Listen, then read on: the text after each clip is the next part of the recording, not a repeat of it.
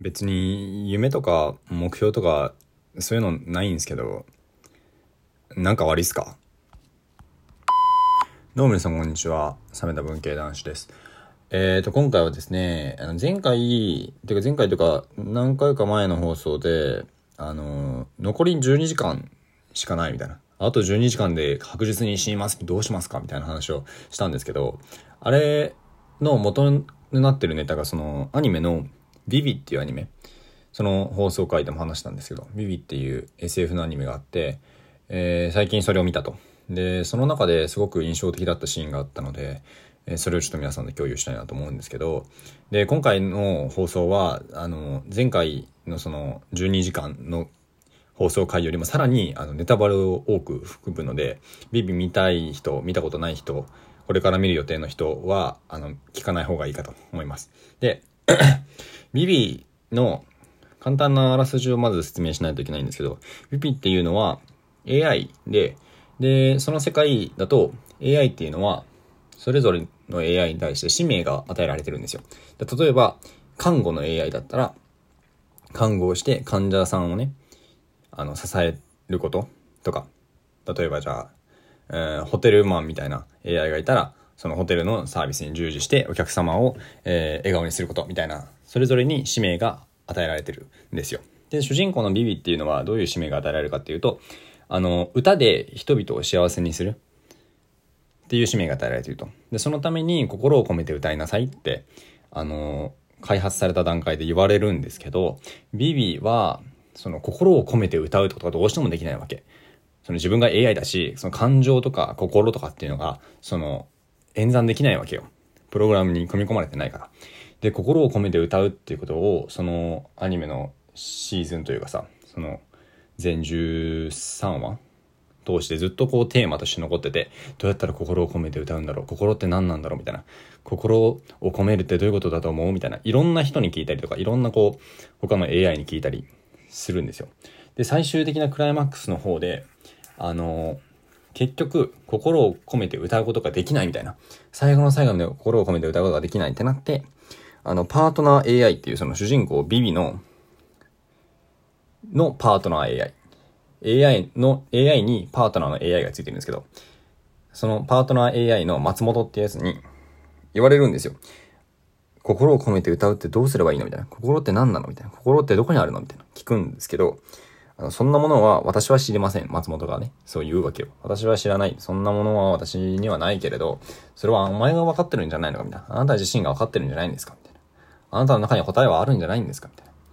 あなた自身に問いますけど、心を込めるってどういうことなんですかって、ビビに聞くんですよ。ずっとビビが抱いていた疑問をビビ自身にぶつけるんですよ。で、その結果、ビビは自分の中で答えが見つかって、心を込めるってことができて、最終的に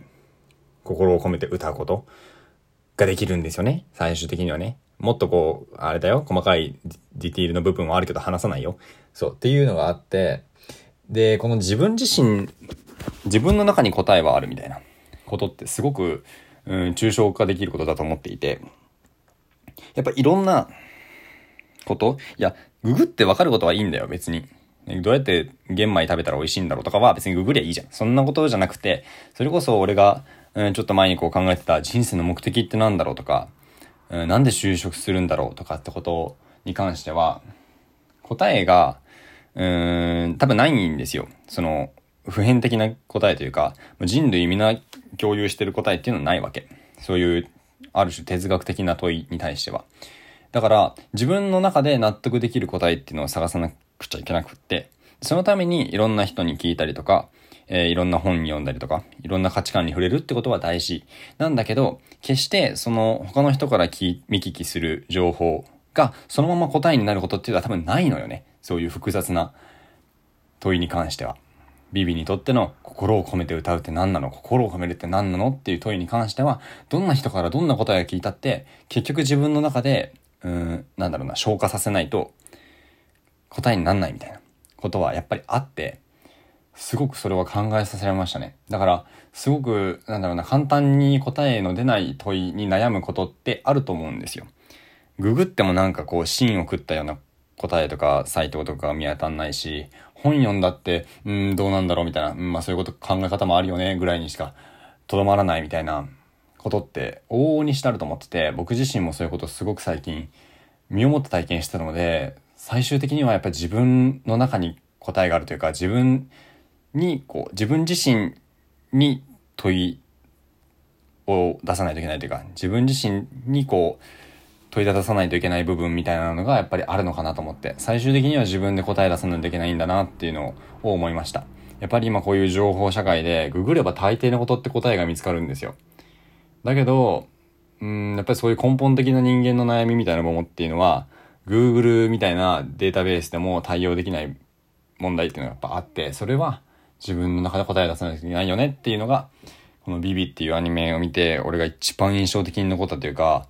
まあよ、言ったら一番食らった部分でしたね。はい。っていうので、まあ、今いろんな悩みを持たれている方がいるかとは思いますけど、まあ、もちろんいろんなインプットをすることは重要。だけど最終的な答えっていうのは自分で出さないといけないっていうのは、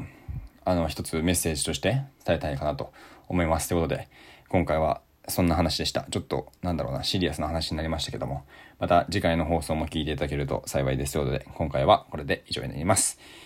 はい、最後まで聞いていただきありがとうございました。では、また次回お会いしましょう。バイバーイ。